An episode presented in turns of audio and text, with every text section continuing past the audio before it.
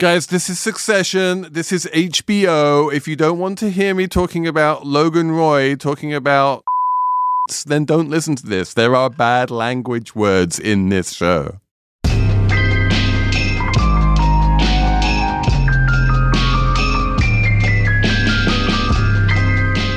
Hello and welcome to the Snake Linguini episode of Slate Money Succession. We are up to episode two of season three. I am Felix Salmon of Axios. I'm here with Emily Peck of Fundrise. Hello, hello. And very excitingly, we are here with Kurt Andersen. Welcome back, Kurt. Uh, couldn't be happier to be back.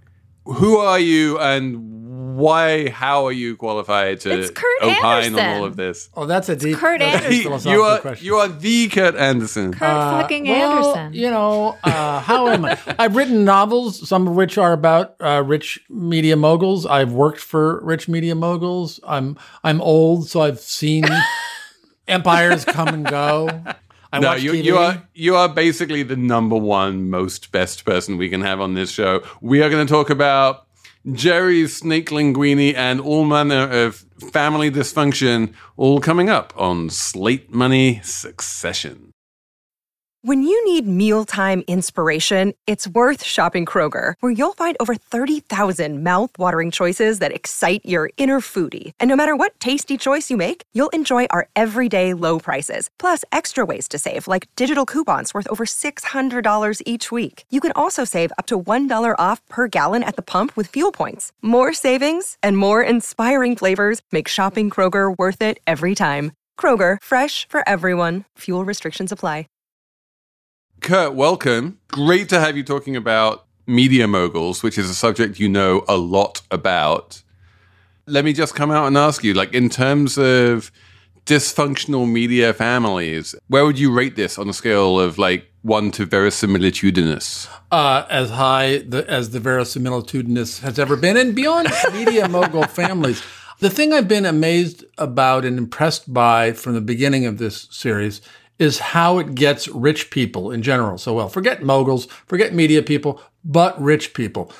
I've, I've never seen it done better, frankly, in television or film, but it does the business really well. And I, back when I started deciding I wanted to be a novelist, and I wrote my first novel. Uh, it was it was a lot of it was set in the world of media moguls and business and stuff.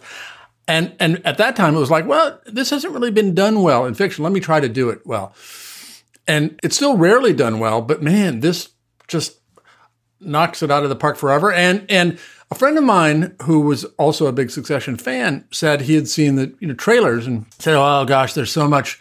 It's all these round the world shoots, and it's I, I'm worried it's not going to be as good." Well, based on based on the first couple episodes, I certainly have not been disappointed by what I see. You know, and we all know people who are in destructive, dysfunctional families with powerful patriarchs, whether they're media moguls or not. But I, I feel like these people are are convincingly damaged and dysfunctional. Is this normal for rich families?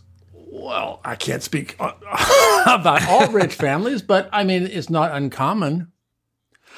I, I know, mo- I know, I know. Uh, the the ones I know have any firsthand knowledge of. This is kind of a lot the way it is. So, Kurt, let's talk about this episode because at the heart of this episode is a glorious scene where we get all four children together in a tiny little room, and it becomes very clear that if they can only coordinate and get their act together and work in concert with each other, then that would be pretty much like the optimal outcome for all of them. And yet their general fucked upness and internal mistrust and dynamics makes that completely impossible. That's right. You know, it's the prisoner's dilemma kind of thing with four of them instead of two. And I mean, and there's just beyond their fucked upness, there is the the general prisoner's dilemma. I just want to do well for myself.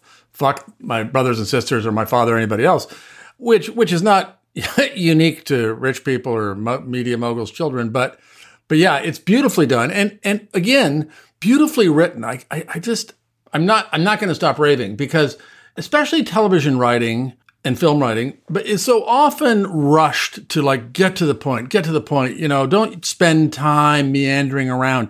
And in the scenes with with the siblings, uh, the Roy siblings, figuring out that you know, are they going to work together? What's going to go on here? It it isn't. It's you know, I, it doesn't obey any kind of screenwriting uh, rules. It it it meanders in this beautiful incredibly convincingly naturalistic way. But yes, their their weaknesses and their fucked upness is so uh, beautifully apparent, and you know, and I and I came away from that and other scenes thinking like sort of identifying, in fact, with the father and thinking like, yeah, I wouldn't give any of these little pipsqueaks uh, control of my company. Uh, you know, I don't want any of them to run it. You know, but which was beautifully done. Which which is also what Gerri says, right? When she, when Roman asks for advice, he's like if we if we manage to defenestrate Logan, like which one of us would take over? And she's like, "You got to be fucking joking, right? None of you is going to take over." Well, that and also I, I was just thinking about it. So Gerri, I mean, making Gerri the temporary CEO, of course, has the is is the brilliant move for the dad to do because it it maximizes the chances that the other three are going to stick by his side because they could still work. You know, they could still win you know, any of them. So it was, you know, in addition to the fact that they're all, with the possible exception of Shiv, in my view, weak people who you wouldn't want to run your your giant multi gazillion dollar company. Just doing this temporary thing of not giving it to any of them is obviously the move to do if you're if you're him. That was what was clear to me from the episode that the siblings are all trapped in their sibling dynamic and they're all competing for Logan's love and the role of his successor.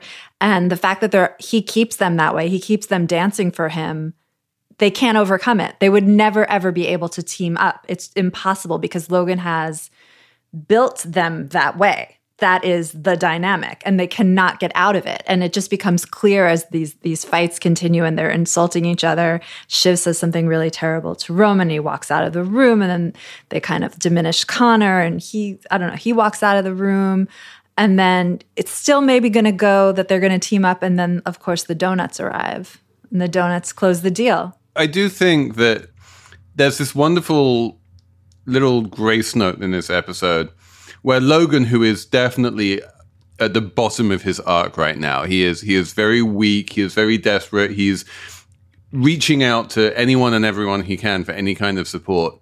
Uh, and this is very visible to anyone, and it's obviously most visible to Marcia. But he phones up Connor, and in a very kind of transparent and needy way, he's like, You're number one, kiddo. And it's pathetic and it's weak and Connor knows that it's pathetic and it's weak but even though the even though he knows it's pathetic and weak he can't help but like feel validated it works it. it still works it works the need for your father's love is so powerful even when you see the manipulation happening you still are so desperate for it you'll take it anyway well, you'll take just making the effort, the pathetic, yeah. Uh, unconvincing effort as something. Yeah, yeah. Oh, that was amazing. You're my number one. Because we all remember, of course, when he hugged Kendall back in season one and he said, You're my number one boy, right? Yeah. Like, no. No, and the other thing, so. again, Rankings. I mean, as, as, we see so much of these four children in, in this episode, um, that they are they are such distinct characters. I mean, they're so so so distinct characters and so uh, but none of them obvious or familiar stereotypes, you know? Yeah, they're truly unique and original people, well drawn. Yeah, and and and the writing we need to talk about the writing in this in this episode because I mean obviously Kurt you brought it up but this was I think Emily you said something to me a couple days ago how this felt like a play a lot of the writing in this episode um, there was a lot of sort of exposition to get through. This wasn't like the most dramatic episode. A lot of it falls on the quality of the writing, and the writing was excellent, but also understated. Like a lot of the punchlines, the funny things that you come to Succession for, like when Kendall goes to Greg and says, You okay, dude? Yeah. You wondering if you tied your dick to a runaway train here? Or like when when Roman says Stretch, it's a fucking scrotum over a timpani drum. those are great lines, which if they appeared in something like Veep or in the Loop would be like boom punchlines which you'd laugh at. But in this show, you barely notice them. Like sometimes you need to like watch it a second time to even realize that they're there. Yeah. Well, it's what, why I love this show so much because it is a drama. It is not a comedy, but its creator, uh, Jesse Armstrong, is a guy whose most of whose previous writing career was in television comedy. So it's it's bringing that sensibility to this dark, serious thing that is not trying to do even the dark comedy of of a Veep.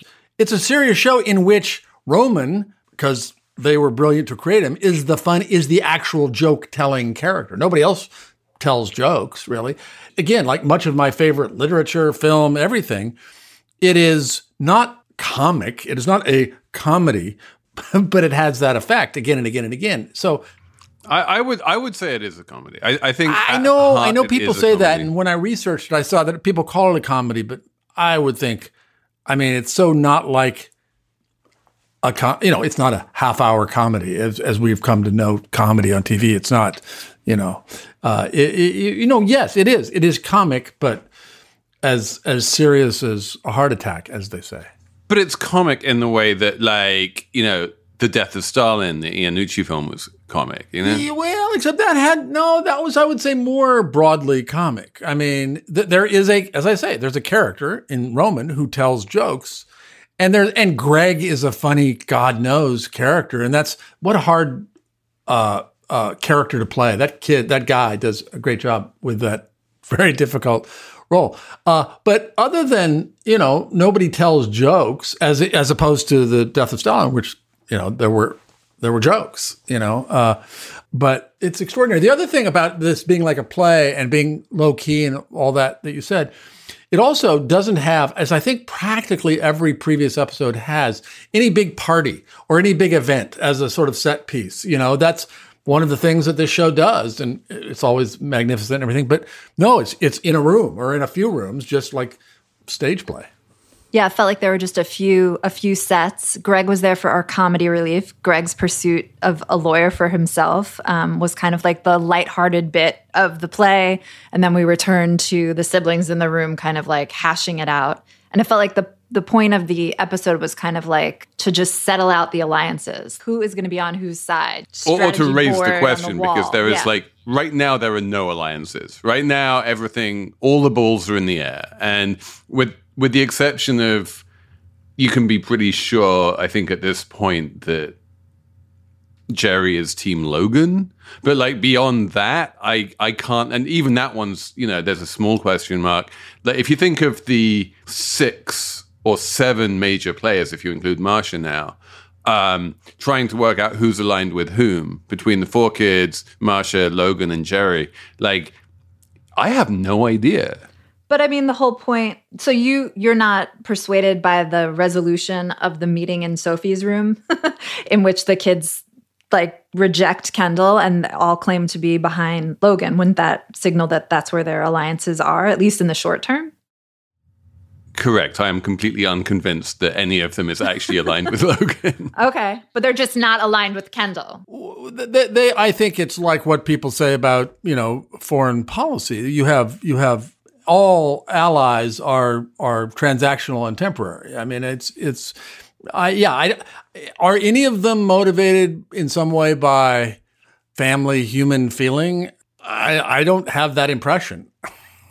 Well, th- uh, there is that wonderful line from Connor where he's like, I'm a public figure, and it's not a good look for a public figure to knife his father. But then he also does say something kind of more like gentle, like I just can't do that to you know how he calls him Logan Pop. I just can't do that to Pop or something. You know, it did sort of feel like he didn't want to do that. Connor A did, little did bit. that. Yeah. Yeah, Yeah, well, he in his doofusy, idiotic way, yes, he could have some human sense of feeling and loyalty for his father. That may have been sincere, or it may have been a thing he said to himself after he decided, for whatever other reasons, uh, not to join up against dad uh, to make himself feel like he's a good guy. You know, I don't know. And I think Kendall also buried himself because he said just a bunch of like batshit crazy things to his siblings and trying to convince him to come over to his side. Like, Good. Big picture, we're at the end of the long American century. Our company is a declining empire inside a declining empire. Amen, brother. People are, are, are killing themselves with guns or dope so fast that we're losing pace. Unsubscribe. We're, we're fat fingered fucks and we can only live on cream. US supremacy is waning. What I think is, within that context, we can become omninational and reposition. Because actually, we are not tied culturally or physically. So, so we are actually in a great position to leapfrog tech. Information is going to be more precious than water in the next hundred. Combine all our news operations, become the global news information hub. Amazon is 20 years old, Gates is an old geezer. Detoxify our brand, and we can go supersonic. This was the best, the best speech, the best speech. Like I love that Kendall speech so much because it's like he comes out and he's like, guys, can we clean slate this? And then he just launches into this absolute tidal wave of jargon and bullshit. And somehow in his, you know, deep in his rubber plastic Jesus rubber soul, like feels that somehow this is going to persuade his siblings to come along with him. And you're like, this has everyone like rolling their eyes and he's talking about like it's the end of a long American century and leapfrog tech and epiphenomenon and blah blah blah. And everyone watching that speech and all of the siblings are like, oh my god, you're such a nerd. And yet Kendall doesn't have the human ability to understand that this is exactly the wrong thing to say at this time to these people, especially. And, it was, you know, the thing is, again, brilliant because they all are basically are rolling their eyes and like not buying it. But it's not stupid as a way to pitch that rap about the end of America and, and all the whole thing. It wasn't a comically dumb thing. It just, as you say, he didn't understand that it wouldn't sell.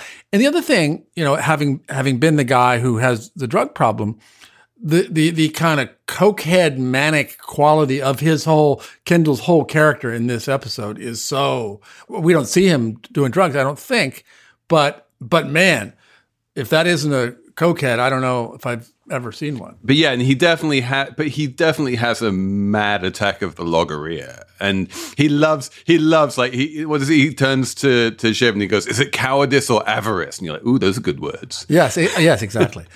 Is that um, for you, rich uh, dude experts out there? Like, is this like something that's maybe typical of someone born into massive wealth who's never been told no and who maybe thinks they're a little bit of a genius, feels like he can say and do things like this? Because everyone treats him with unearned respect. So then it does have a little bit of Jared Kushner to it, right? Yeah, yeah, that's what I think. That's was my takeaway. Like this rich guy does not know how to run a business. He doesn't know how to talk about strategy. He's like low grade idiot unqualified and now that's clear and i, I did feel like shiv um, was persuaded not to get onto his side by, by how dumb he sounds because she sounded smart in her strategy in the past it's funny. I hadn't thought of the Jared uh, connection, uh, but yes, that's he's very Kushnerian, uh, Jared Kushnerian. Except, of course, you know Jared at least so far, and obviously it's too late now. Never did the thing that you know he could have, should have done about his father-in-law. He should have pulled the Kendall, right? Uh, and never did. But in his like in over his head, kind of entitled but insecure skinny way, uh, Kendall is a very uh, Jared uh, guy. Apple Card is the perfect cashback rewards credit card. You earn up to 3% daily cash on every purchase every day. That's 3% on your favorite products at Apple, 2% on all other Apple Card with Apple Pay purchases, and 1% on anything you buy with your titanium Apple Card or virtual card number. Visit apple.co slash card calculator to see how much you can earn. Apple Card issued by Goldman Sachs Bank USA, Salt Lake City branch. Subject to credit approval. Terms apply. Hello, I'm Imi Harper. On the Slow Newscast from Tortoise, I tell the story of how a Hong Kong billionaire was silenced. I got bombs thrown into my house. I got people came here, ransacked my computer. And I, I got people threatening me. I got this and that, but I'm safe. And what it reveals about the freedoms Hong Kong no longer enjoys. Listen to Hong Kong's Rebel Billionaire on the Slow Newscast, wherever you get your podcasts.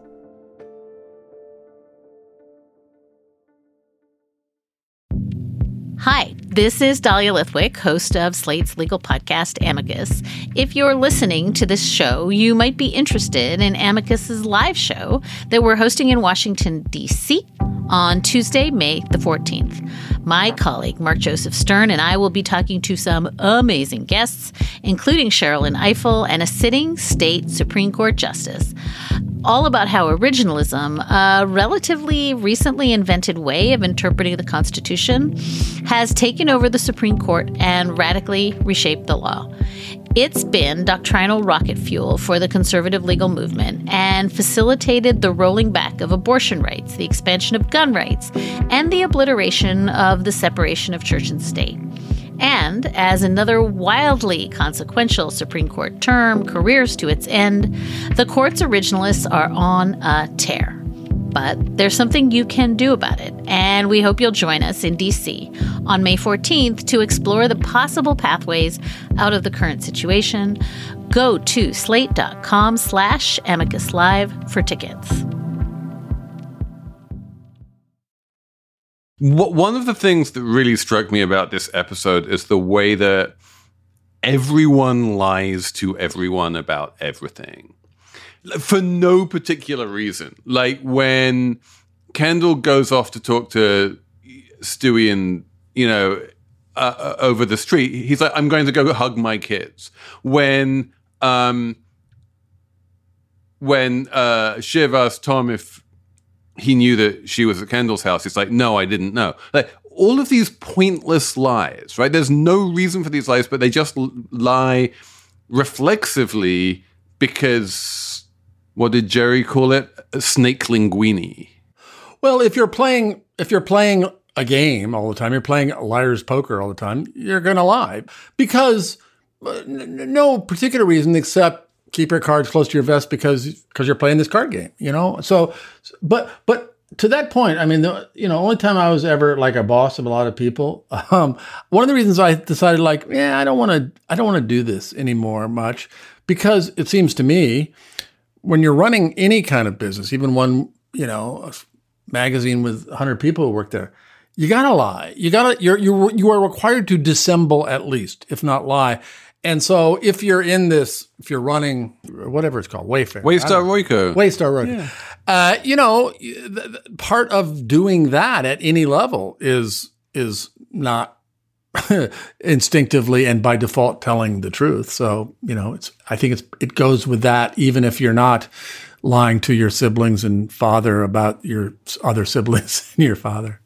I think lying and controlling access to information is a way to feel powerful when you maybe aren't or can't feel powerful or you're trying very hard. Oh, definitely. Powerful. Like that wonderful scene with the manila envelope where Kendall writes fuck you and puts in the envelope and hands it and puts in the place where Shiv is going to look. I mean, it's this wonderful sort of way of trying to feel powerful, but also just such a sibling move. Like we have all done that to our siblings, right? Um, the, the, other thing that you get that this show does well, just in everything about how it's made and shot and everything else, is it, it, it the the bubble in which they exist of just you know being among themselves and their minions and their and is is fantastic. And because again, that's my, been my you know my experience as an anthropologist of the super rich and of of big time executives in general is the bubbles in which they live, you know, and and uh, being shocked at like what a cup of coffee costs at Starbucks, which a mogul of my acquaintance once did in my presence, and and and and, I think they just do that so well, and not that it's so, you know, I mean, yeah, they have private jets and all that, but it's but this show does not do the dynasty, you know, Dallas. I'm dating myself. Kind of wealth porn quite as much as it could. It, it I don't know, except for private jets, to me, their life is not very enviable. You know, yeah, nothing it, about they, it except except private jets. They don't do that. Nothing is shot in a way that's like dating myself too. Lifestyles of the rich and famousy, or like makes you covet anything these people have. And in fact, I feel like what they've done with Logan so far in these first two episodes is like he is kind of trapped in the most down market. We talked about this last week, the most like down market five star hotel that's ever been. And there's this one shot in episode two that they they hone in on um, Logan's salad, and it's like one of those sad hotel salads with the cubes of ham and the cubes of cheese, and he's just like poking at it, and I was like, billionaire or not, like that's that's a bad salad. Yeah, I- bad I'm with room you. I- service I- salads are universal. I had that same So salad moment. I go, wait, you know, no, I want to be in my hotel room and have this glorious Cobb Yes. salad that, of the likes of which I've never seen. No, that exactly. Ugh. And he just looks, and that's when he's at most like the. He says, "The world is wobbling. I need Shiv. I need, you know, I need Connor. I need all all my people." But who he needs and who he says he needs and who he gets is, and I I cannot overestimate, I cannot overstate how happy I am about her reemergence into the show. Is Marcia like she was missing for most of season two, and boy is she back! And I mean, she has found him at his moment of maximum weakness. She it has come in with maximum leverage. She is being incredibly nice to him and, you know, is extracting God knows how many billions of dollars in the process in this incredibly mercenary way. And oh my God, Marcia. oh my God, Marcia.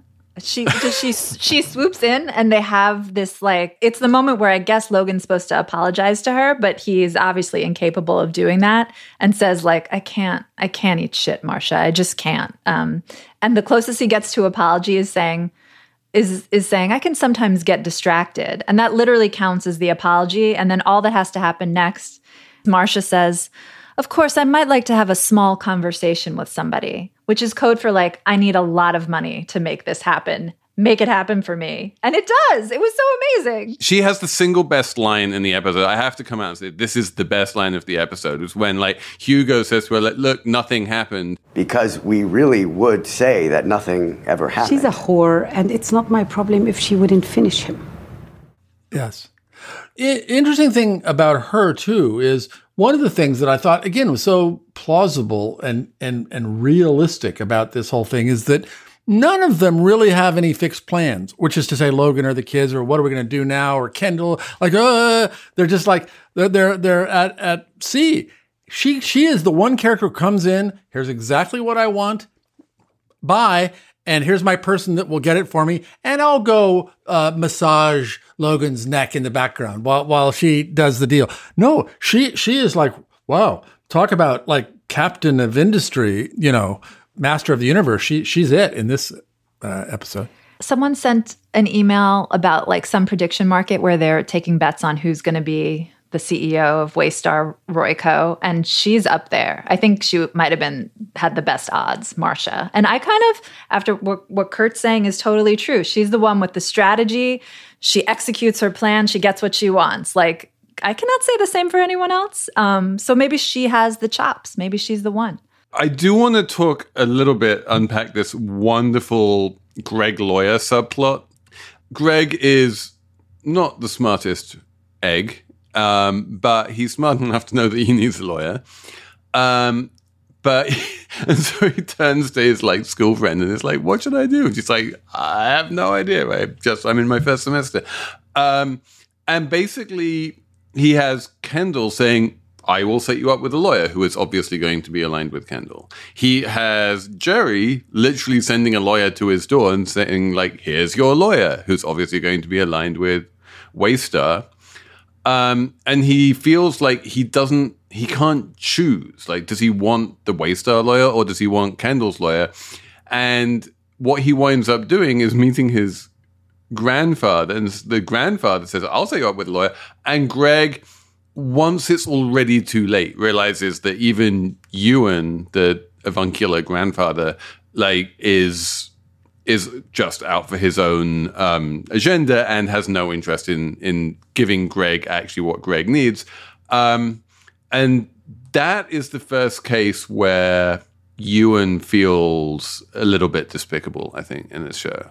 If not despicable, certainly uh, his his his his moral high ground got lower. And and and again, what an interesting choice to make him not just be a guy who disapproves of his brother for whatever reason, but actually has this specifically left wing agenda with this old, you know, William Kunstler esque left wing lawyer. I, I, what an, what an interesting choice. I mean, Greg to me, he's plausible and, and, and hilarious, and he's why I think that's such a hard character to play is he is the most truly, almost implausibly comic character in his stupidity. Not not entirely, because we all know stupid young dude bros like that, but or maybe we do. But I think it, if if they don't have it pasted on the wall of their writers' room, but some version of nobody is good in this in this show. No character is totally virtuous in this character, or even partially virtuous. Really, I mean, well, Ewan is maybe partially vir- virtuous, and and Greg is is you know for all that Greg has done is, is not the le- is you know maybe the least evil, you know. I don't understand like what the end game there actually is. Does that mean they want to take down Waystar Royco? Like what what is happening with that? I don't know. Uh, we'll see. I mean, that's why it's so interesting. so like, but but Ewan has been like dropping the same hint twice. It's like I'm putting my affairs in order, and Ewan is a major shareholder of Waystar Royco and what it means for him to be putting his affairs in order. Um, you know, it would not surprise me if he were um, somehow back channeling with Sandy and Stewy, but also like he probably hates Sandy and Stewy just as much as he hates his own brother. So, you know, there could who knows maybe there's some like weird connection between Ewan and Marcia. Like again, like the alliance is as fluid, but he, I think, has a plan. Marcia has a plan, but I think Ewan has a plan as well. We just don't know what that plan is. Uh, speaking of the the left, this the sudden left wing story thread, it, I thought they did again.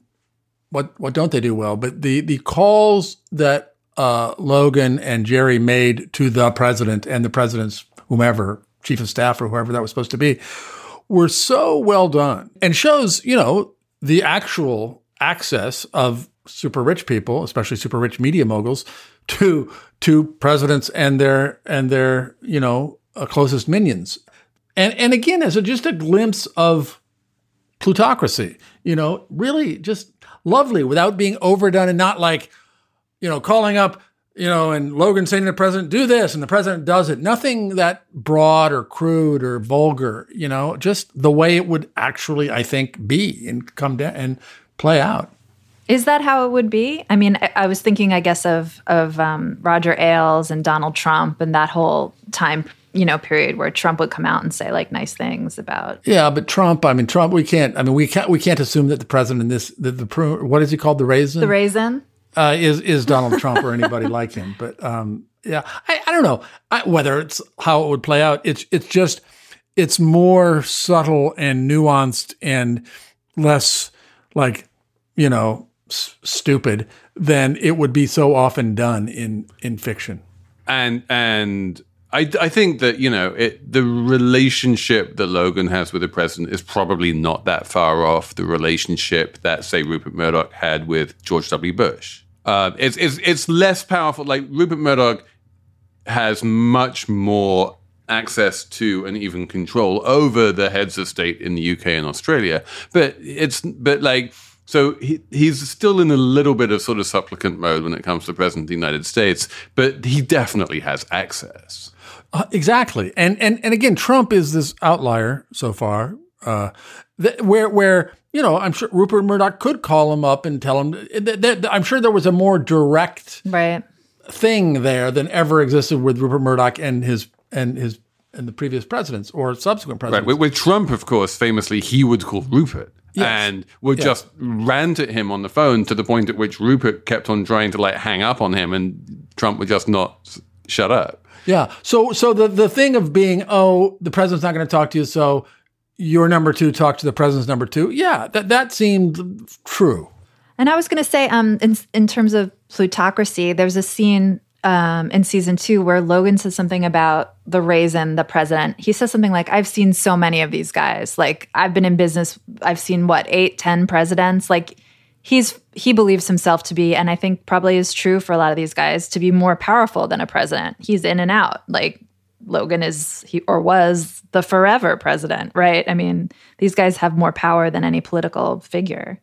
Some do. Like, and I think that's one of the differences between media moguls and the ultra rich. That like media moguls have wealth and power, whereas rich people just have wealth.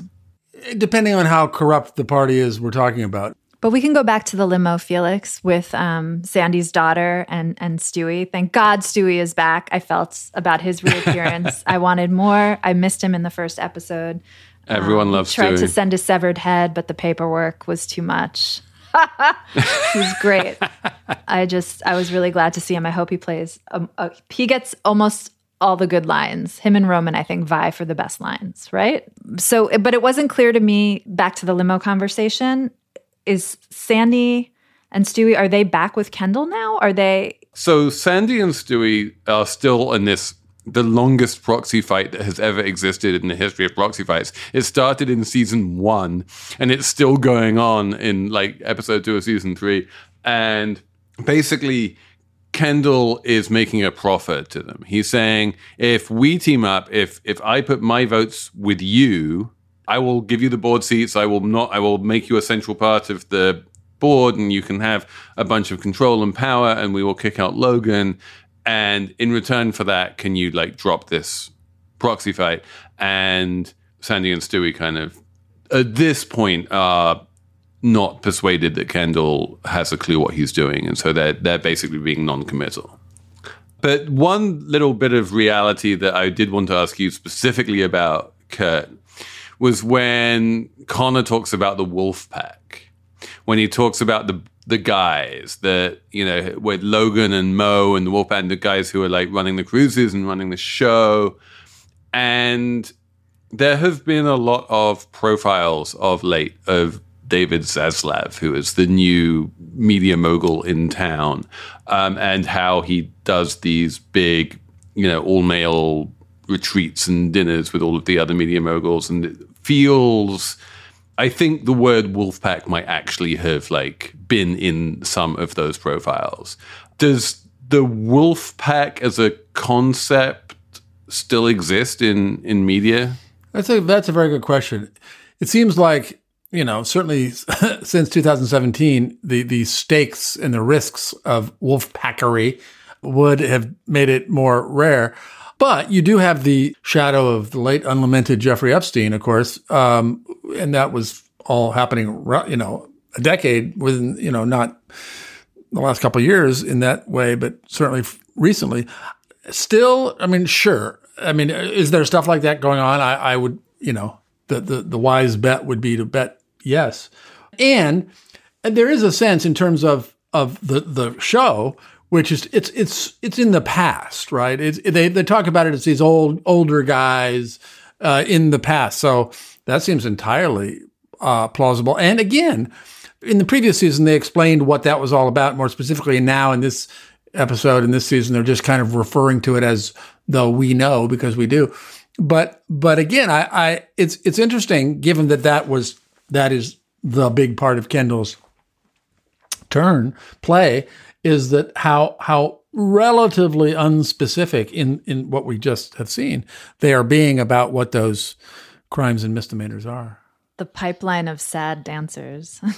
Yes, Sh- right, Sh- right. Shiv does like provide a little bit of um, useful aide-memoires when she's talking about like throwing migrants off the side of boats and in international waters and that kind of you know less than less than sterling behavior. And in terms of hiring these female comms and people and lawyers, if you're Kendall, it, it, it obviously makes that all the more interesting. I mean, those all, all, all of the powerful lawyers are women, right? It's just the slightly doofusy communist who's a man. Correct. And so far, I mean, none of those people, even though they're on the right side because Kendall is on the right side, come across as sterling epitomes of virtue either. No, and Kendall explodes at Shiv at, at the end of that whole uh, conversation and makes that crass comment about her. I was the only one you wanted. Yeah? I was the only one who mattered. Yeah, only because you're the girl. Girls count double now, didn't you know? Oh, yeah. No, I know. I fucking know. It's only your teats that give you any value. So, you know, it's only your teats. He makes that comment and just undercuts everything he's said before. You know, he's on the right side of everything. And then he says, The only reason I wanted you is because you're a woman and you're more valuable in these times. It's like, okay, well, it's clear now, though we knew before, that this is not about ethics. No, no, and, and now women are worth fight. twice. women are worth double. No, that was brilliantly done and uh, leaves it up to you, the viewer, to sort of say, "Oh, it, this is just bullshit." He's, you know, this this this being the, you know, fighter for women uh, without having any character say that. Yeah, yeah. And it's the beautiful too, I think, like you're saying, that they don't really like spell out the allegations ever, even when they first broke in season two. We still don't have like a fully clear understanding of of what of what happened actually. Like it's just sort of like out there. There's like hints of it, but it's not bank com- like being you're not being banged over the head with it. There was that very long Wall Street Journal story, but like the characters have read it, but we just kind of got. yeah we don't know what it says this season like it could be like a like a quote unquote like about the me too how me too played out in the in the media and amongst powerful people and the truth about how it played out is so different from how you would maybe think about it from the outside you know it's just it's just about Mm, bad times for powerful people and how they react to it and align themselves around it. it has nothing to do with like we're exposing bad behavior blah blah blah also, I just very randomly need to mention this. The photo for Logan on Shiv's phone is Saddam Hussein. Just I just needed to mention that in case you missed it. Go back. That was look. so great. missed it. Wow, that was the, the very first shot in the episode. Is that yeah? Logan's phoning, and like up comes Saddam Hussein as the picture. And you're like, that is awesome. Have we had any? Speaking of which, in this show so far, any jokes about any of them calling themselves Uday and Qusay or something? And I, I, I guess not. But No, I mean we we did have Roman kind of kidnapped in some obscure Middle Eastern country. Oh right, that was fun. or or Turkey, one of those. I don't know if it's obscure Middle East or yeah. But as as a great Murdocologist, Kurt, we we we should also um, I'm not Michael Wolff. Who do you think you're talking to? really. I thought you were Michael Wolff. Um, I, I should ask you about the the bit where Marcia starts laying out her list of demands, and she's like, "I want my I want to be part of the trust. I want my children to be like part of the trust." Like this is very very much a Murdoch um, thing, right? This is exactly what Wendy Deng did with her daughters. Cor- eh, precisely correct. And why why I mentioned why I brought her up earlier is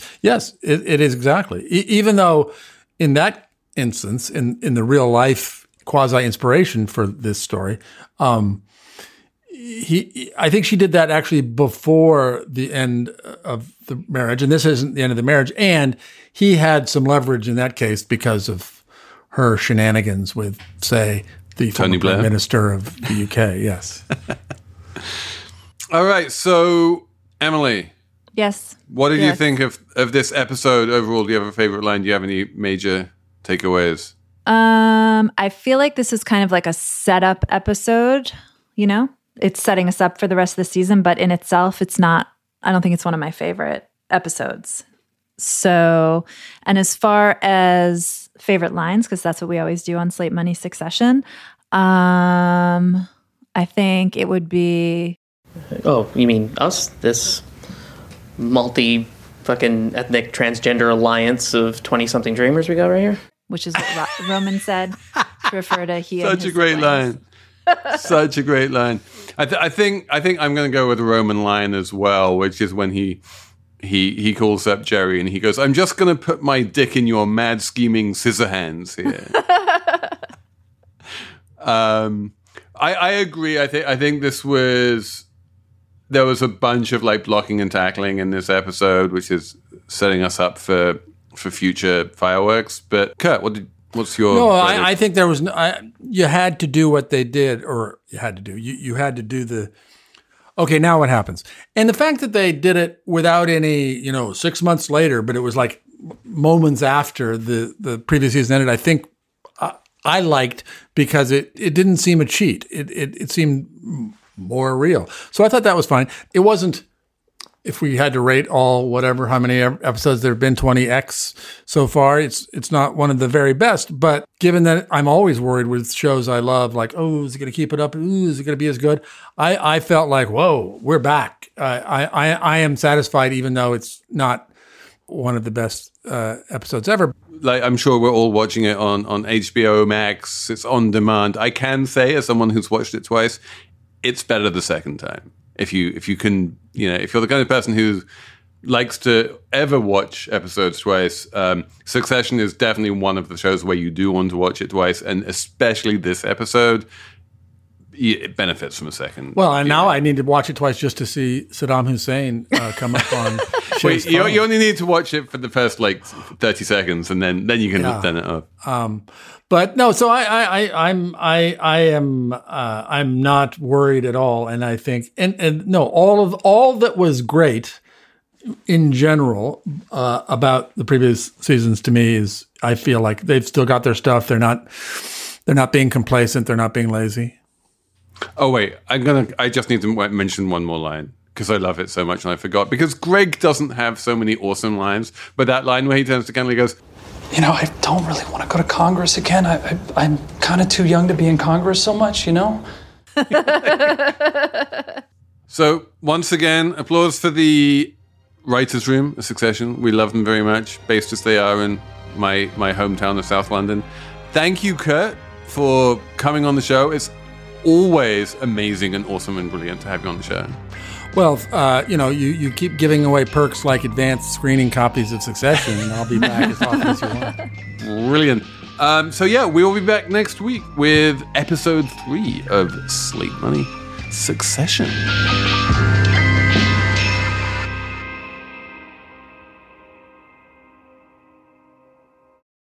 Without the ones like you, who work tirelessly to keep things running, everything would suddenly stop. Hospitals, factories, schools, and power plants, they all depend on you. No matter the weather, emergency, or time of day, you're the ones who get it done. At Grainger, we're here for you with professional grade industrial supplies. Count on real time product availability and fast delivery. Call clickgranger.com or just stop by. Grainger for the ones who get it done.